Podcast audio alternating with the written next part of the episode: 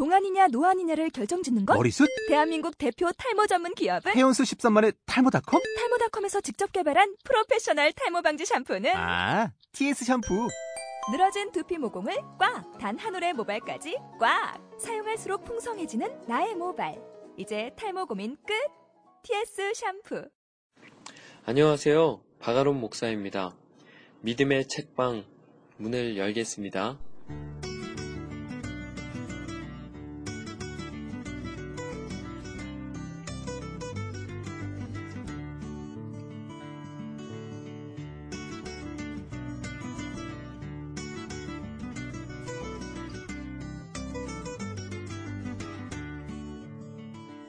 한 주 잘 보내셨습니까?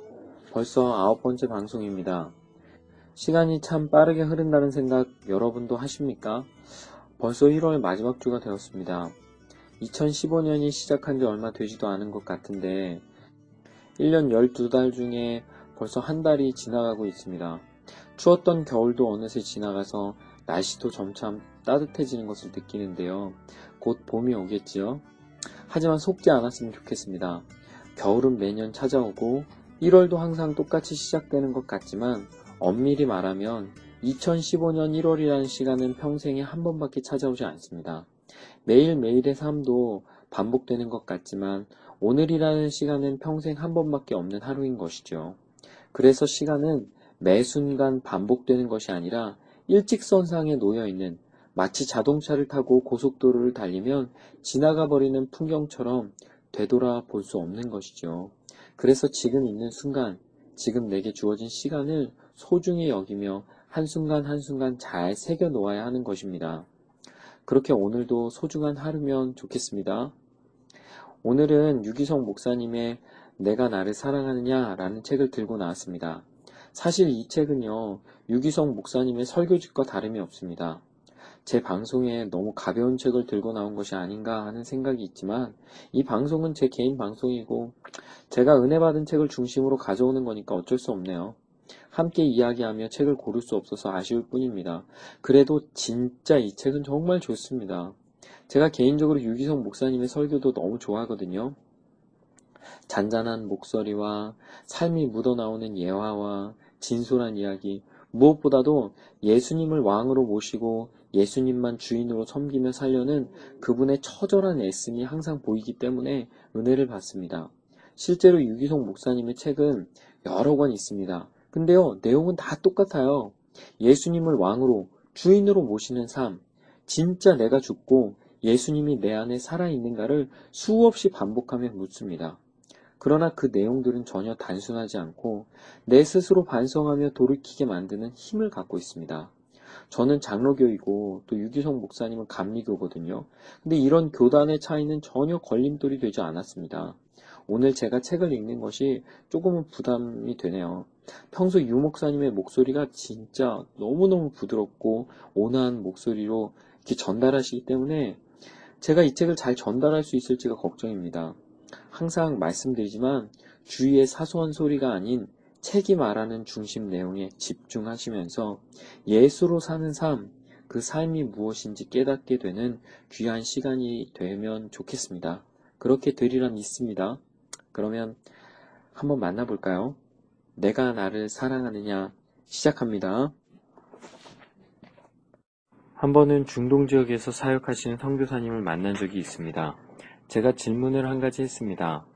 선교사님, 뭐가 제일 두려우세요? 제 생각으로는 모든 것이 다 두려울 것 같았습니다. 선교사라는 신분이 발각되면 그 자리에서 죽임을 당할 수도 있는 위험천만한 지역에서 사역하시기 때문입니다. 하지만 그 선교사님은 자기 신분이 발각되는 것, 체포되는 것, 고문당하는 것, 심지어 순교하는 것도 이미 떠나올 때 하나님께서 그 마음을 준비시켜 주셨기 때문에 두렵지 않다고 했습니다. 그런데 단 한 가지만큼은 너무나 두렵다고 고백하셨습니다. 주님의 임재가 느껴지지 않는다면 그때가 가장 두렵습니다. 주님의 임재가 느껴지지 않는 것이 두렵다는 말은 주님의 임재를 경험해 봤다는 뜻이기도 합니다. 주님의 임재를 경험해 본 사람만이 주님의 임재가 떠나는 것을 두려워합니다. 실제로 목회하면서 가장 어려운 대상은 주님의 임재가 떠나가는 것에 대한 두려움이 없는 사람입니다. 주님의 임재를 경험해 보지 못한 사람은 은밀한 죄, 혈기, 미움, 싸움, 거짓말, 허탄한 농담도 함부로 합니다. 어떻게 저런 말을 할 수 있을까 싶지만 그 사람에게는 아무 문제가 되지 않습니다. 왜냐하면 주님의 임재가 떠나가는 것이 얼마나 무서운지 모르고 주님의 임재가 뭔지 모릅니다. 한 번도 경험해 본 적이 없기 때문입니다. 주님의 임재를 아는 사람은 말을 함부로 하지 못합니다. 그런 점에서 우리와 함께 계시는 주님은 매우 섬세한 성품을 가지고 계십니다. 말을 함부로 하는 그 순간 주님이 나와 함께 계시는 임재가 금세 사라지는 것을 느낍니다. 주님의 임재를 아는 사람은 더 이상 은밀한 죄의 유혹에 빠지지 않습니다. 은밀한 죄를 어떻게 짓습니까? 주님의 임재를 모르기 때문에 은밀한 유혹이 밀려오는 것입니다. 우리는 예수님의 이름이 임마누엘이신 것을 분명히 압니다. 예수님이 우리와 함께 계시는 것을 분명히 알고 있습니다. 그러나 지식과 실제적인 체험은 다른 문제입니다. 안다고 해서 실제로 믿는 것이 아니라는 것, 그것이 우리의 문제입니다. 주님이 우리와 함께 계시는 것을 잘 아는 사람들이 실제로는 주님이 우리와 함께 계시지 않는 것처럼 행동하기 때문입니다. 감리교회는 지방회라는 가장 작은 단위의 지역 모임이 있습니다. 제가 처음 전도사로 목회를 시작하여 지방회에 참석했을 때 일이었습니다. 목사와 장로님들이 모인 자리로 싸울 일이 없는 사람들끼리 모였는데 싸움이 일어났습니다. 물론 치고받고 싸우지는 않았지만 얼굴이 벌개지고 고성이 오가고 삿대질하고 서로 마이크를 차지하려고 하는 보기에 민망할 정도의 싸움이었습니다. 회무 처리가 제대로 되지 않는 가운데 시간이 흐르고 어느덧 순서지상 추도 예배를 드리는 시간이 되었습니다. 순서 인도자가 추도 예배를 드리고자 의사 진행 발언을 하자 서로 싸우던 사람들이 예배를 드리자는 데는 아무도 이의가 없었습니다. 유족들을 모시고 추도 예배를 드리기 시작하면서 목사님, 장로님들이 차례로 강단에 오르시고 다 같이 찬송을 불렀습니다. 그때 얼마나 눈물이 흘렀는지 모릅니다.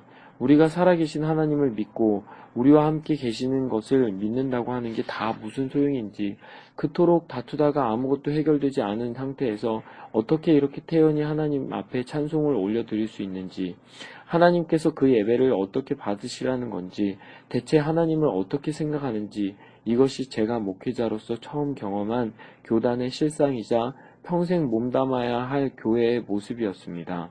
수도 예배가 끝나고 싸움은 다시 시작되었습니다. 우리는 하나님의 임재에 대해 지식적으로 압니다. 실제적인 체험이 없습니다. 하나님이 나와 함께 계시지 않아도 아무렇지 않다는 것은 정말이지 무서운 일입니다. 저는 이미 목사가 될 운명이 정해진 사람이었습니다. 첫 아들인 제가 태어나자마자 아버지가 저를 하나님께 바치셨기 때문입니다. 그래서 저는 다른 선택의 여지 없이 순순히 신학교에 가야만 했습니다. 그런 제가 고등학교 2학년 때입니다. 학생부 예배에서 말씀을 전하시는 전도사님께서 고린도후서 13장 5절 말씀을 본문으로 설교하셨습니다. 너희는 믿음 안에 있는가? 너희 자신을 시험하고 너희 자신을 확증하라. 예수 그리스도께서 너희 안에 계신 줄을 너희가 스스로 알지 못하느냐? 그렇지 않으면 너희는 버림받은 자니라. 말씀의 요지는 모든 예수 믿는 사람 안에 예수님이 와 계신다는 것이었습니다. 그때 저는 머리에 한 대 얻어맞을 듯한 충격을 받았습니다. 그럼 난 예수님의 사람이 아니잖아. 내 안에는 예수님이 계시지 않아. 예수님이 내 안에 계시면 내가 그걸 어떻게 모를 수가 있겠어? 예수님이 어떻게 나 몰래 내 안에 계실 수 있습니까? 내가 모르면 안 계신 것이죠. 저는 예배 시간 내내 그 생각뿐이었습니다. 이것이 매우 심각한 일이라는 결론에 다다른 저는 예배를 마치자마자 전도사님을 찾아가 상담을 했습니다. 전도사님, 정말 제 안에 예수님이 계십니까? 그래, 기성아, 내 안에 예수님이 계셔. 저는 정말 미칠 지경이었습니다. 아니, 제 안에 예수님이 계신 걸 제가 잘 알겠어요? 그 전도사님이 잘 알겠어요? 제가 모르겠는데 어떻게 그렇게 단정하실 수 있느냐는 말입니다. 그때 저는 솔직하게 그 전도사님에게 전도사님 정직히 말씀드리면 예수님은 제 안에 안 계십니다. 제 안에 계시면 제가 어떻게 모를 수 있겠어요? 이렇게 말씀드리고 싶었습니다. 그런데 그 순간 너무나 많은 생각이 제 머릿속을 스치고 지나갔습니다. 그렇게 말했다가 전도사님도 내 마음을 잘 헤아려 주지 못할 것 같고 힘겹게 목회하시는 아버지에게 도움은 되어 드리지 못해도 목사님 아들도 예수 안 믿더라 라는 말이 나오게 하는 난감한 상황도 감당할 자신이 없었습니다. 그래서 저는 전도사님께 이렇게 대답했습니다. 아 그렇군요. 그러는 게 두루두루 편할 것 같았습니다.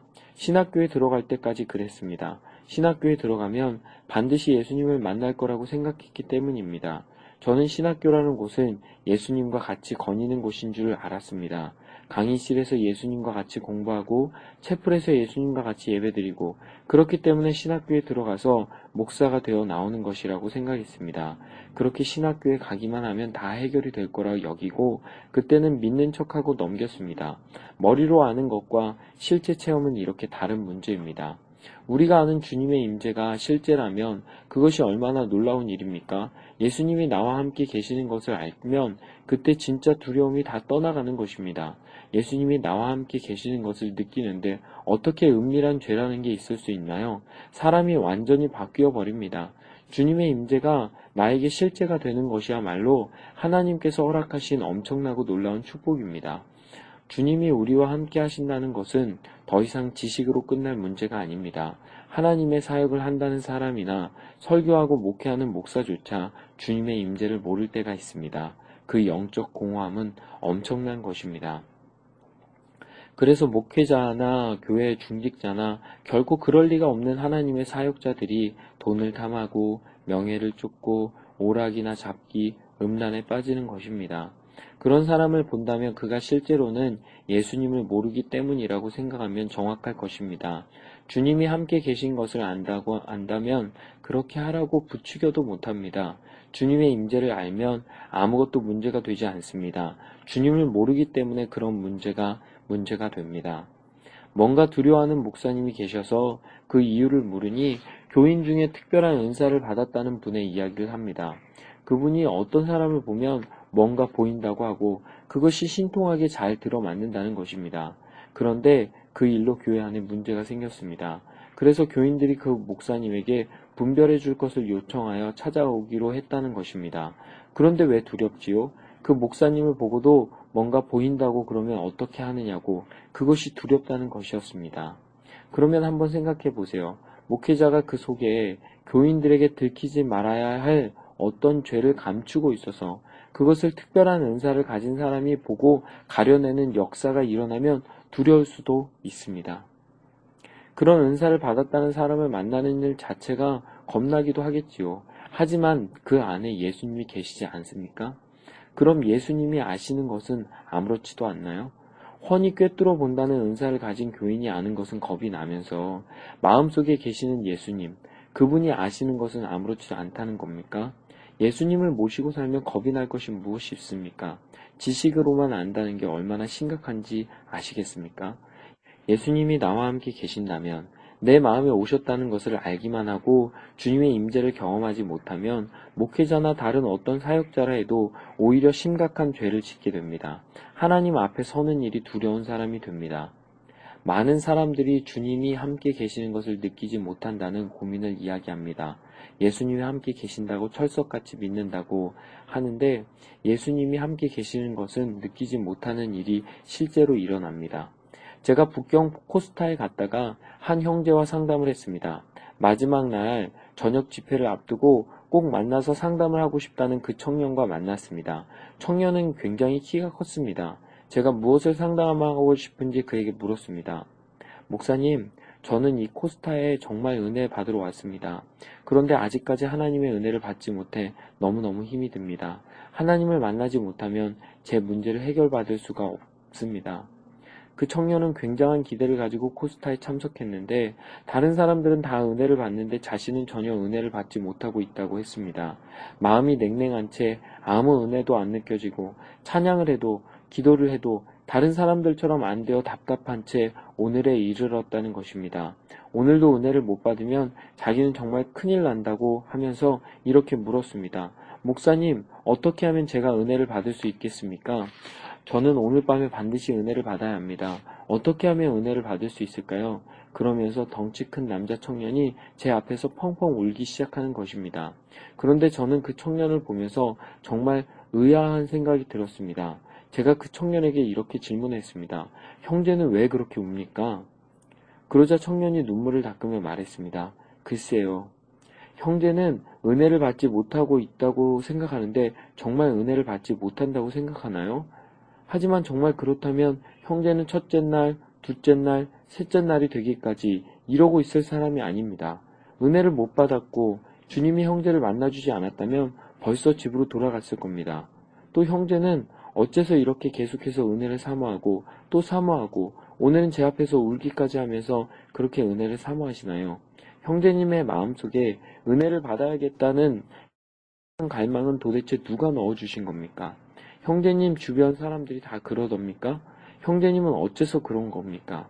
만일 주님이 역사하신 것이 아니라면 형제님은 이렇게 울면서 오늘 밤에 꼭 은혜를 받아야 하겠다고 고백할까요? 주님이 인도하신 것이 아니라면 여기 오지도 않았을 겁니다. 저는 주님이 형제님에게 정말 놀랍게 역사하시는 것을 지금 보고 있습니다. 그러자 그 청년도 자기 마음이 간절하다는 것과 그것이 특별한 은혜라는 것에 비로소 눈이 열렸습니다. 저는 그 청년에게 은혜를 못 받아서 답답하다고 기도하지 말고 주신 은혜에 감사하는 기도를 드리라고 가르쳐 주었습니다. 하나님 감사합니다. 저에게 은혜 주셔서 감사합니다. 제 마음의 사모함과 갈망과 주님을 향한 소원함을 주신 것도 감사합니다.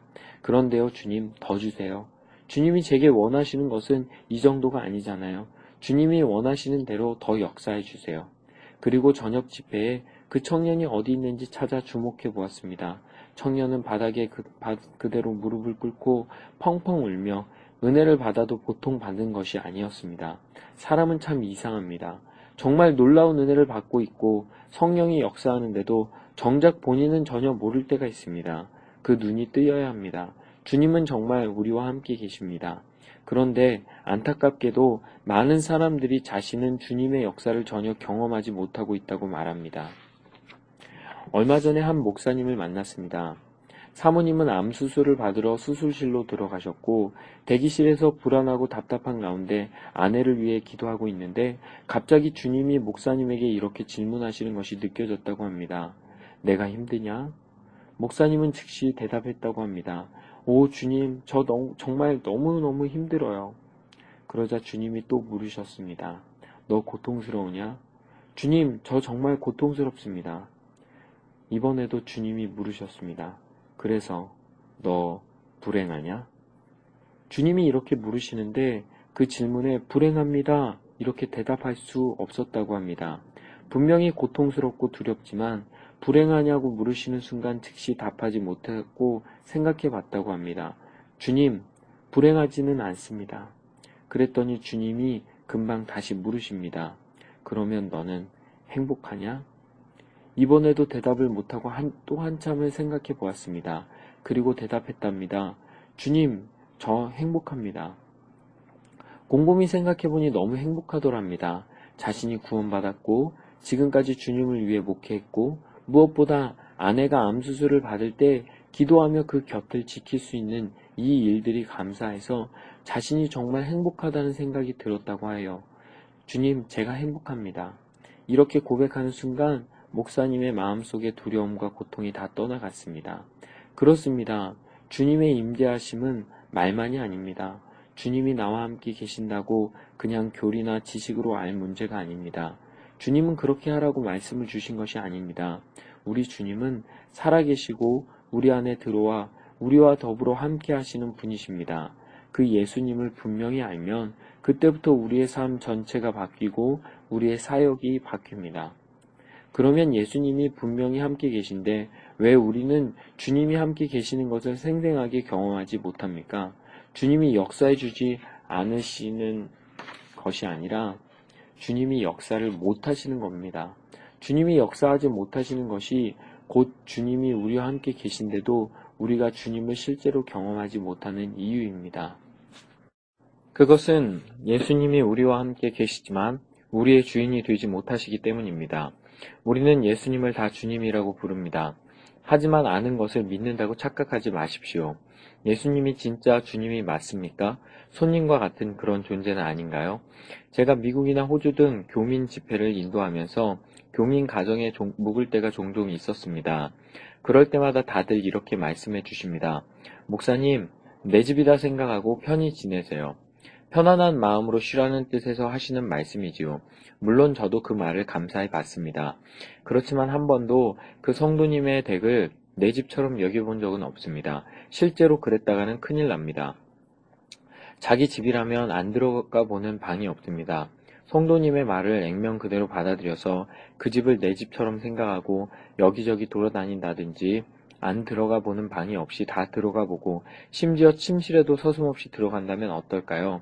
정말 큰 결례가 될 것입니다. 그런데 우리가 꼭 우리 안에 모신 예수님께 그렇게 하고 있습니다. 예수님이 나의 주인이라고 우리는 아무 갈등 없이 그렇게 고백합니다. 예수님이 나의 주인이 되어, 되셨으면 하는 마음이 우리 안에도 다 있습니다. 그렇지만 예수님도 그렇게 느끼실까요? 예수님도 내 안에 오셔서 정말 나의 주님이 되셨다고 그렇게 느끼실까요? 그것은 또 다른 문제입니다.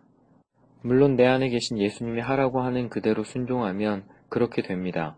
그런데 예수님이 지시하신 대로 기도하고, 말씀 보고, 전도하고, 용서하고, 사랑하고, 헌신하고, 주님이 하라는 대로 다 하시나요?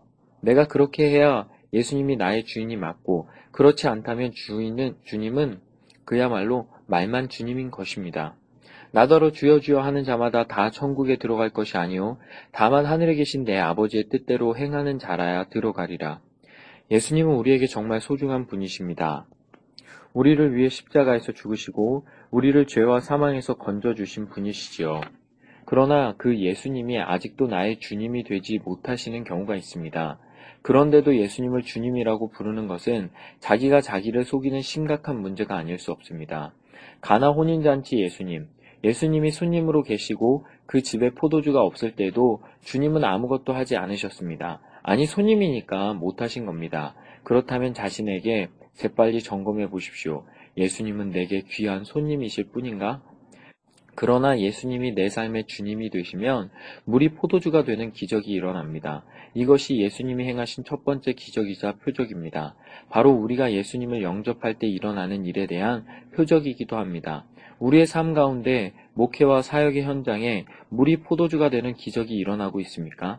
만약 그렇지 않다면 예수님이 가나 혼인잔치집 손님으로 와 계신 것처럼 내게 여전히 손님으로 계신 것입니다. 사도 바울은 분명히 이렇게 고백했습니다. 그리스도께서 이방인들을 순종하게 하기 위하여 나를 통하여 역사하신 것 외에는 내가 감히 말하지 아니하였노라. 사도 바울의 사역은 사도 바울 자신이 한 것이 아닙니다. 그는 자신의 사역을 가리켜 그리스도께서 자신을 통하여서 역사하신 것이라고 말합니다. 이 말씀처럼 우리의 삶과 사역 현장에도 예수 그리스도께서 역사하시는 것이면 정말 놀라운 일이 벌어집니다. 우리가 교회 학교를 섬기거나 목회를 하거나 설교를 하거나 신방을 하거나 그 일이 우리가 하는 것이 아니라 예수 그리스도께서 우리를 통해 역사하시는 것이라면 얼마나 놀라운 일이 벌어지겠습니까? 그런데 이 일이 사도 바울에게는 가능하지만 우리에게는 영영 일어나지 않는 건가요? 사도 바울은 이렇게 답합니다. 내가 그리스도와 함께 십자가에 못 박혔나니 그런즉 이제는 내가 사는 것이 아니오 오직 내 안에 그리스도께서 사시는 것이라. 우리 안에 예수님이 사시는 것은 사도 바울이나 우리나 똑같습니다. 사도 바울은 오직 자신 안에 그리스도께서 사신다고 했습니다. 그러면 먼저 내가 그리스도와 함께 십자가에 못 박혔나니 그런즉 이제는 내가 사는 것이 아니오 라는 고백을 똑같이 할 수 있느냐가 문제입니다. 그 점에 대해서 우리는 사도 바울과 같지 않습니다. 우리는 우리 자신이 십자가에 못 박힌 것과 이제는 내가 사는 것이 아니라는 것에 대해 너무 불투명합니다. 예수님이 내 안에 오셨지만 역사하지 못하시는 가장 큰 장애물은 처리되지 않은 나의 자아, 죽지 않은 나의 자아 때문입니다. 내 자아가 주님의 역사를 가로막는 가장 큰 장애물입니다. 결국 우리 자신이 문제입니다. 갈라디아서 2장 20절의 사도 바울의 고백은 예수 그리스도께서 사도 바울을 통해서 역사하신 열쇠입니다. 우리 마음에 두 주인이 있을 수 없습니다. 내가 주인이든지 예수님이 주님이 주인이십니다. 내가 주인인 한 예수님은 손님이십니다. 예수님이 주인이 되시려면 내 자아는 십자가에서 처리되어야 합니다. 내가 죽지 않았는데 예수님이 주인이 되실 리 없습니다. 한 사람이 두 주인을 섬길 수 없기 때문입니다. 우리는 끊임없이 나 자신을 추구합니다. 자기 자신, 자기 목적, 자기 만족과 유익을 추구합니다. 자기 자신에 대한 소원이 십자가에서 다 처리되어 자신은 어떻게 되어도 상관없는 그런 사람이 되지 않았다면 자아가 죽지 않은 상태에서 하는 일은 그것을 아무리 탁월하게 해낸다 해도 자신을 점점 더 망하게 하는 길로 가게 할 뿐입니다. 죽지 않은 자기 자아가 하나님의 영광을 전부 가로챕니다. 기도의 사도라고 하는 인도의 선교사 존 하이드가 신학교를 졸업한 후 미국 전역에서 밀려든 목회자 청빙을 거절하고 인도 선교사로 떠나게 됩니다. 인도로 가는 배에서 그는 정말 훌륭한 선교사가 되겠다는 마음으로 가슴이 뛰었습니다. 그런데 선실에 내려와 보니 아버지의 친구이신 존경하는 목사님으로부터 전보가 도착해 있었습니다. 반가운 마음으로 그는 즉시 읽어보았습니다. 존 하이드, 내가 성령으로 충만해질 때까지 너를 위한 기도를 쉬지 않겠다. 그리고 목사님의 사인이 있었습니다. 전보를 다 읽은 존 하이드는 손이 부들부들 떨렸고 그 전보를 구겨서 선실 바닥에 던져버렸습니다. 너무 화가 나서 갑판 위로 올라갔습니다. 존 하이드는 분을 주체하지 못하는 얼굴로 중얼거렸습니다. 성령으로 충만해질 때까지라니.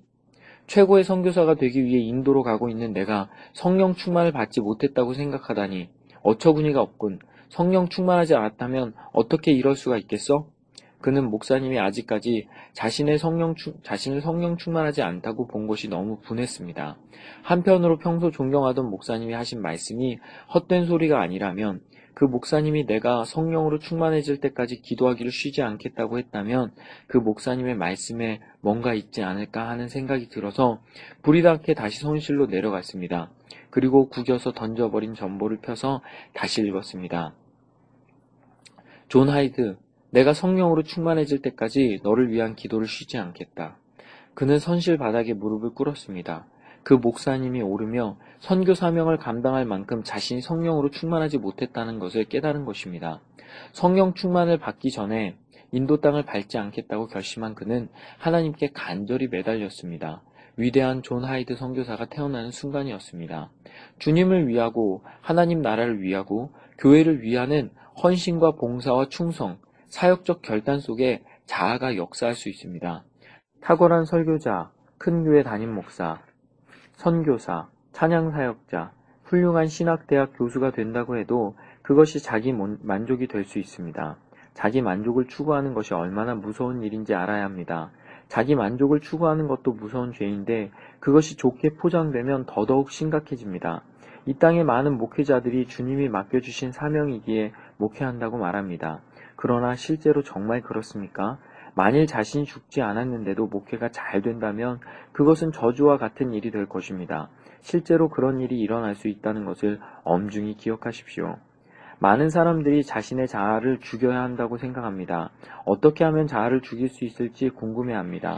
그러나 여기서 우리는 정확한 진리를 알아야 합니다. 이 점이 명확하지 않기 때문에 자기 자아를 죽이려 하고 그것을 위해 평생 노력하는 사람들이 있습니다. 마치 기독교가 돌을 닦는 종교인 것처럼 말입니다. 물론 자신의 자아 문제라는 것을 깨달은 것은 귀하고 놀라운 일입니다. 그렇지만 말씀의 진리 앞에 분명히 서 있지 못하다는 것 또한 인정해야 합니다. 기독교는 도 닦는 종교가 아닙니다. 기독교와 불교의 근본적인 차이가 뭡니까? 우리는 스스로의 노력으로 돌을 깨치는 것이 아닙니다. 기독교는 전적인 은혜로 하나님의 구원의 역사를 누리는 종교입니다. 자아의 죽음 역시 은혜로 누리는 것이지 노력해서 성취하는 것이 아닙니다. 저는 그 처음 갈라디아서 2장 20절 말씀을 읽을 때 사도 바울이 너무도 훌륭한 사도였기 때문에 이런 경지에 이르렀다고 이해했습니다. 사도 바울과 같은 정도의 사람이니까 이제는 내가 사는 것이 아니라 고 고백하는 것이 자연스럽다고 이해했습니다.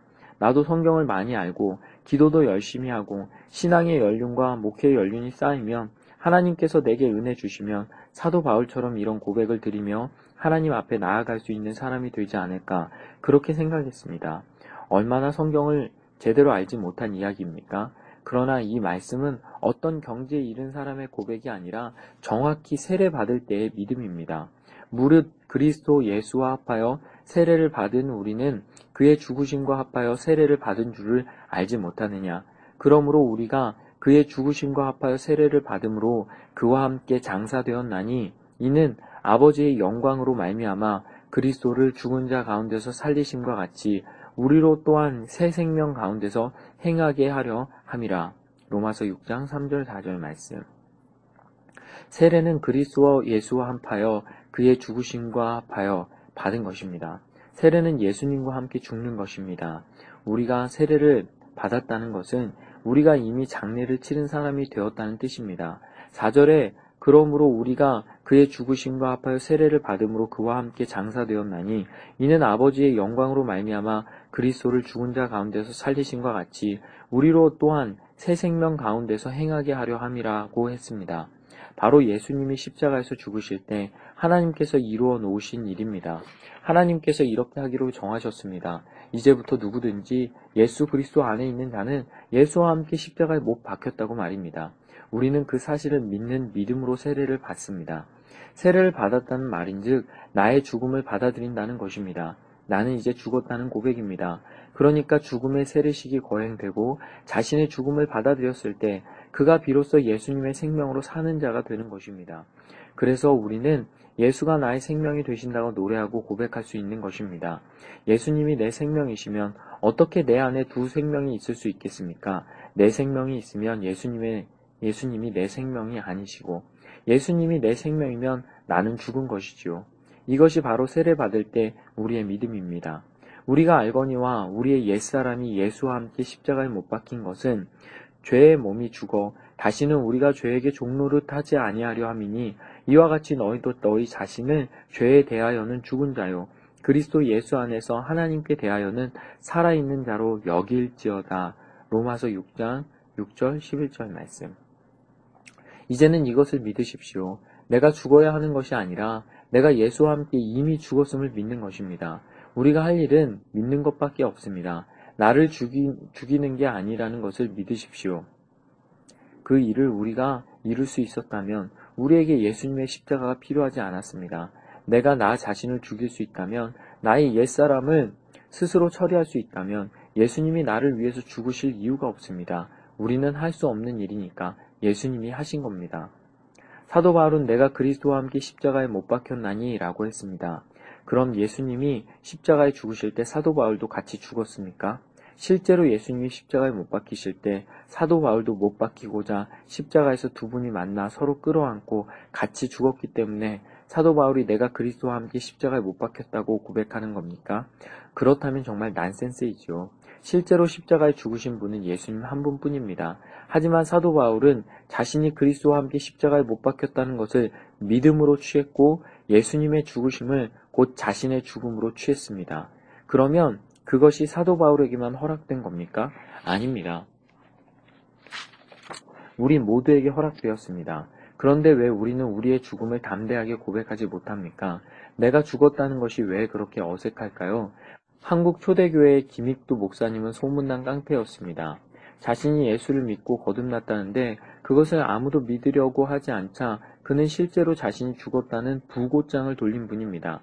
말씀을 믿음으로 취할 뿐만 아니라 그렇게 고백하고 선포했으니 그런 글을 통해 주님이 역사하실 수 있었던 것입니다. 그러면 사도 바울과 김익두 목사님과 우리의 차이는 무엇입니까? 하나님의 은혜가 다른 것도 아니고 완전한 십자가의 복음이 다른 것도 아닙니다. 다른 것 하나는 믿음입니다. 고백이 다릅니다. 우리는 자신이 죽었다는 말을 쉽게 하지 못합니다. 죽었다고 하고 안 죽은 것이 드러나면 너무 민망하니까 자신이 진짜 죽으면 말하려고 조심스럽게 기다립니다. 하지만 혈기를 부리는 순간 자신이 죽지 않았음을 알고 음란한 마음이 일어나면 자신이 죽지 않았다는 것을 압니다. 그러다가는 내가 죽었다는 고백을 평생 제대로 못하고 맙니다. 그러니 믿으십시오. 당신은 죽었습니다. 우리에게는 속죄에 대한 믿음이 있습니다.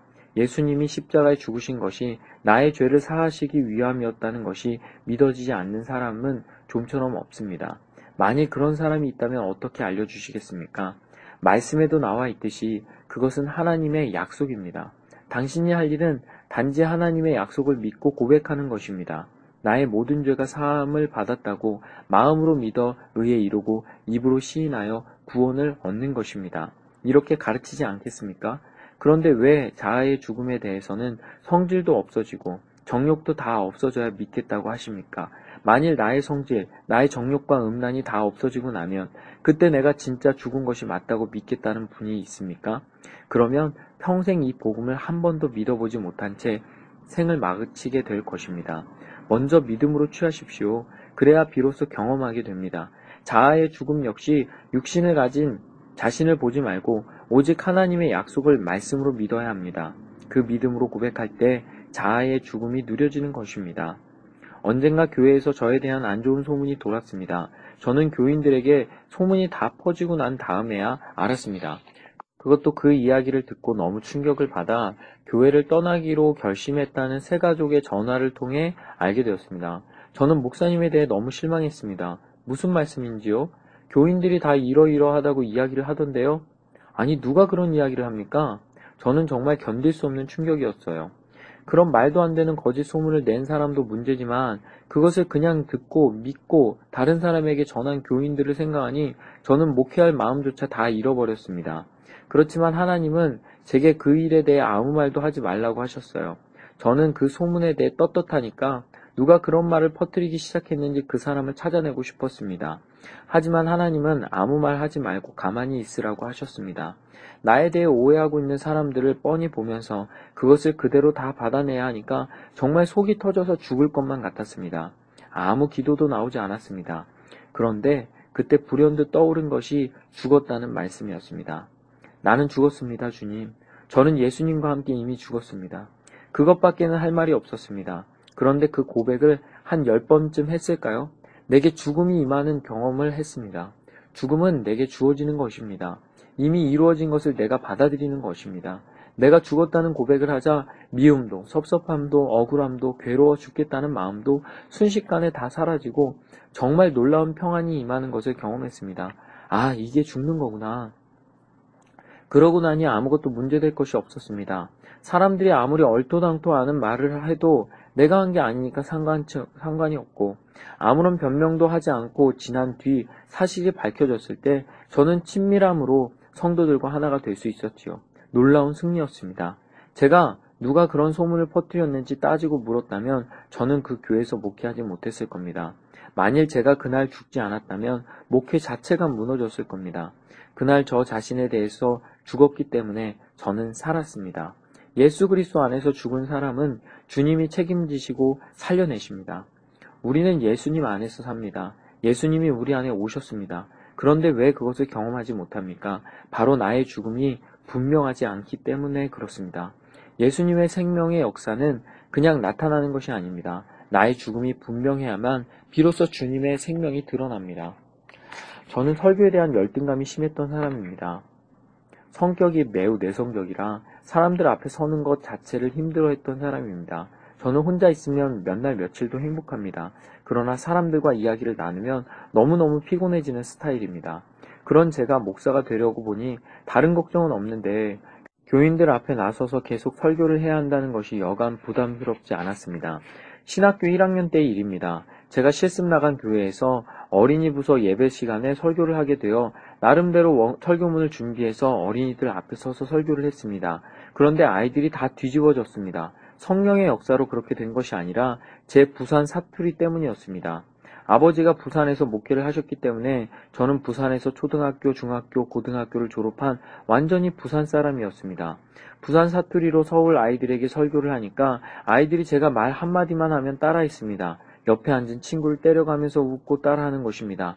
그렇지 않아도 성격이 내성적인데 아이들이 그렇게 반응하자 저는 거의 패닉 상태가 되었습니다. 설교를 시작하긴 했는데 도무지 마칠 수 없게 되었어요. 내가 설교를 하면 사람들이 웃어? 그때 제 안에 설교에 대한 열등감이 심하게 자리 잡았습니다. 저에게는 그것이 심각한 문제였어요. 지금도 설교할 때 제가 특별히 웃은 이야기를 하지 않았는데 누군가 빙긋이 웃고 있으면 또 나를 무시하는구나 하는 생각이 듭니다. 무슨 이유인지 몰라도 하여튼 내가 또 무시당할 만한 그런 말을 했나 봐. 내 어떤 말에 저 사람이 저렇게 웃는 걸까? 설교에 대한 열등감을 해결해 보려고 무던히도 애썼습니다. 지금은 부산 사투리 억양까지 고치려고 하지 않으니까 배워 나오기는 하지만 신학교 1학년 때 사투리를 서울 표준말로 완벽하게 고쳤습니다. 1년 동안 밤마다 라디오를 들어가면서 아나운서의 멘트를 일일이 따라하고 연구해감을 바꿨습니다. 그렇지만 설교의 열등감만은 해결되지 않았습니다. 여러 목사님들의 흉내를 내보기도 했지만 더 어색하고 설교를 듣다 보면 은혜가 되는 것이 아니라 화가 나는 것을 어떡합니까? 아, 저 목사님은 왜 저렇게 말을 잘하지? 그러나 하나님께서 저의 설교에 대한 열등감을 말씀으로 고쳐주셨습니다. 그러나 하나님께서 세상에 미련한 것들을 택하사 지혜 있는 자들을 부끄럽게 하시려, 하려 하시고 세상에 약한 것들을 택하사 강한 것들을 부끄럽게 하려 하시며 하나님께서 세상에 천한 것들과 멸시받는 것들과 없는 것들을 택하사 있는 것들을 패하려 하시나니 이는 아무 육체도 하나님 앞에서 자랑하지 못하게 하려 하심이라. 고린도전서 1장 27에서 29절 말씀. 어느 날 제가 큐티를 하는데 이 말씀을 읽었습니다. 그 순간 가슴이 답답했습니다. 무슨 말씀인지 알겠는데 믿어지지가 않았습니다. 이 말씀이 믿어지십니까? 마음에 받아들여지시나요? 진짜 하나님이 약한 자를 쓰실까요? 미련한 자, 약한 자, 천한 자, 멸시받는 자를 하나님이 더 크게 쓰실까요? 정말 그렇게 믿어지십니까? 그렇다면 학교 성적이 형편없으면 진짜 감사해야죠. 하나님이 주목하시는 자니까 말입니다. 교수님으로부터 무시당하는 사람은 캠퍼스를 당당하게 활보하고 다녀도 되겠죠. 세상에서 멸시받는 자니까 말입니다. 이 말씀을 진짜 믿는다면 사람들로부터 칭찬받는 사람, 똑똑하다는 칭송이 자자한 사람은 하나님이 나를 버리신 게 아닌가 금식기도 들어가야 할 판입니다. 진짜 그렇게 믿어주십니까? 하나님이 설교자를 쓰실 때 말 잘하는 자를 더 잘 쓰시고 이왕이면 말 잘하는 자를 통해 더 크게 역사하실 수 있지 어떻게 말을 더듬고 사투리를 쓰고 말만 하면 사람들이 비웃는 그런 사람을 쓰실까? 저는 그런 생각만 들었지 이 말씀이 믿어지지 않았습니다. 그 후 3일 동안 큐티를 할 수 없었습니다. 왜냐하면 제 마음속에는 이 말씀과 전혀 다르게 굳어진 생각이 있었기 때문입니다. 공부 잘해야 한다. 실력이 있어야 한다. 남보다 뛰어나야 한다. 그래야 쓰임받는 사람이 된다. 제가 어릴 때부터 들은 말입니다. 이것이 제 자아를 형성하고 있었습니다. 목회도 공부의 연장으로 남보다 뛰어나야 한다고 경쟁과 비교의식, 열등감에 휩싸여 살아온 저는 당연히 하나님도 그렇게 말씀하실 줄 알았던 것입니다. 3일째 되던 날 저는 이 말씀이 이해하고 믿을 수 있는 말씀이 아니라는 것을 깨달았습니다. 믿지 않으면 이 말씀을 경험해 볼 수 없다는 것을 알았고 저는 무릎을 꿇었습니다. 그리고 이 말씀을 가슴에 품었습니다. 그리고 한마디 기도를 했습니다. 하나님, 이제는 제가 이 말씀을 믿겠습니다. 그런 다음 성경책을 가슴에 끌어안은 채 바닥에 꼬꾸라져 울었습니다. 내가 왜 우는지 잘 모른 채 그냥 걷잡을 수 없이 눈물이 터져 나왔습니다. 내 마음속에 가득한 억눌림, 평생 저온 열등감의 멍해가 꺾어지는 순간이었습니다. 그렇게 울고 나니 가슴이 뻥 뚫리는 것처럼 시원해졌습니다. 난 이제로 믿기, 이제부터 믿기로 했어. 이제 누구 설교 흉내 같은 건 안 낼 거야. 또 설교를 잘하려고 노력하지 않을 거야. 하나님이 나 같은 사람도 쓰신다는데 말도 버벅거리고 재미있는 말도 못하지만 그래도 하나님이 쓰신다면 됐지 뭐. 그 후로 저는 꾸며서 하려고 하지 않고 그냥 하나님이 주신 대로 평소 말하듯이 설교하기 시작했습니다. 교인들에게도 제가 뭘 잘한다는 이야기를 할 필요가 없으니 제가 잘못하고 실수한 일, 나의 연약한 모습을 그대로 고백했습니다. 그런데 교인들이 제가 잘한 이야기를 할 때보다 제가 실수한 이야기를 더 좋아했습니다. 그러니 굳이 뭘 잘할 필요도 없었습니다. 저의 약한 데서 더 큰 은혜를 받는 교인들을 보며 사람을 보는 저의 눈도 달라졌습니다. 약한 사람, 무능한 사람, 잘못한 사람에게 더 시선이 가게 되었습니다. 그런데 놀라운 것은 여기저기서 말씀을 전해달라는 요청이 들어오기 시작했다는 것입니다. 그 이유를 정확히 다 알 수는 없었지만 한 가지 분명한 사실을 고백할 수 있습니다. 제 속에 열등감이 꺾이고 실력이 있어야 하고 남보다 뛰어나야 하고 무시당해서는 안 된다는 고정관념이 십자가에 못 박히고 주님이 나를 쓰신다는 사실을 진심으로 받아들이게 되자 그때 비로소 주님이 하신 일이라는 것입니다. 예수님을 믿는다는 것은 놀라운 일입니다. 하나님의 나라를 위해 쓰임 받기 합당한 사람이 있습니다.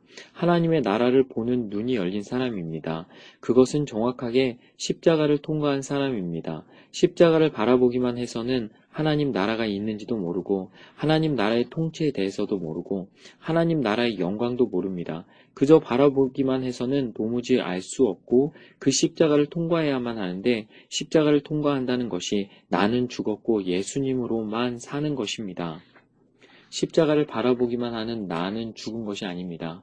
주님의 말씀대로 살아보려면 나는 죽고 예수로 살아야 합니다. 내가 죽지 않은 상태에서 목회하고 내가 죽지 않은 상태에서 주의 일을 하려고 한다면 하나님의 영광이 드러날 수 없습니다. 우리가 주님 앞에 서는 날에 알게 됩니다. 너는 내 나름대로 열심히 했는지 모르지만 나는 한 번도 너를 써본 적이 없다. 이것처럼 두려운 말이 어디 있습니까? 평생 하나님을 위해 일했다 하더라도 내가 예수님을 주님으로 영접한 것, 내가 죽고 예수로 사는 것이 분명하지 않으면 모든 노력이 다 헛수고요. 시간 낭비입니다. 가장 중요한 것은 나와 주님과의 관계입니다. 예수님을 내 마음이 영접했는가? 내가 예수님과 함께 죽었음을 받아들이는가? 이것을 믿고 고박, 고백할 때에만이 예수님이 진짜 나의 생명이시며 내 주님이 되십니다. 예수님과의 사이에 이 점이 분명해지기를 바랍니다. 기도문 이제 더 이상 나 자신에 매어서 살지 않길 원합니다. 우리 주님의 영광 가운데 들어가기를 원합니다. 주님과 동행하는 놀라운 삶을 이제는 시작하기 원합니다. 아버지 하나님, 나의 마음에 오시옵소서 제가 진심으로 주님을 영접합니다. 내 마음의 왕이 되셔서 내 마음에 언제나 함께 하소서 제가 언제나 주님을 바라볼 것입니다. 예수님이 나의 주님이 되실 것입니다. 나는 이미 죽었습니다. 주님이 행하신 일을 노래할 것입니다. 예수님과 함께 죽었음을 노래할 것입니다. 평생 이 복음을 외치고 살겠습니다. 우리가 할 수 있는 것은 그것 하나밖에 없음을 깨달았습니다. 예수님으로 사는 자가 되게 하소서. 우리 마음 안에 하나님의 나라를 이루소서. 예수님의 왕 되심이 이루어지게 하소서. 예수 그리스도의 이름으로 간절히 기도하옵나이다. 아멘. 오늘 조금 내용이 짧게 느껴졌을 겁니다. 실제로 오늘 조금 짧습니다. 그래도 목사님의 책에 담긴 예수님에 대한 사랑이 느껴지십니까? 그리고 그것을 삶으로 나타내기 위해 부단히 애쓰는 그 애씀도 느껴지십니까? 아, 마지막 기도문도 너무 좋지 않습니까? 실제로 예수님과 동행하는 것을 매일 기록하는 영성일기라는 것이 있습니다. 녹색 검색창에 치면 사이트가 나오고요. 안드로이드 폰이나 아이폰에서 어플로도 받을 수가 있습니다. 그곳에서 매일 유기성 목사님의 칼럼을 읽을 수도 있고 스스로 매일 예수님과 동행하는 이야기를 적을 수도 있습니다. 다른 사람들의 이야기도 볼 수 있고요. 한번 핸드폰에 깔아보시면 참 좋을 것 같습니다. 매일매일 예수님과 동행한다면 얼마나 우리의 삶이 변화가 될까요? 진짜 기대가 됩니다. 이번 주가 지나면 벌써 2월이네요. 한 달을 멋지게 마무리, 마무리하시기를 소망합니다. 그리고요, 제가 2월 달에는 더 좋은 책으로 여러분들 만날 수 있기를 소망합니다. 어쨌든 1월 한 달 애쓰셨습니다. 샬롬, 오늘 책방의 문을 닫습니다.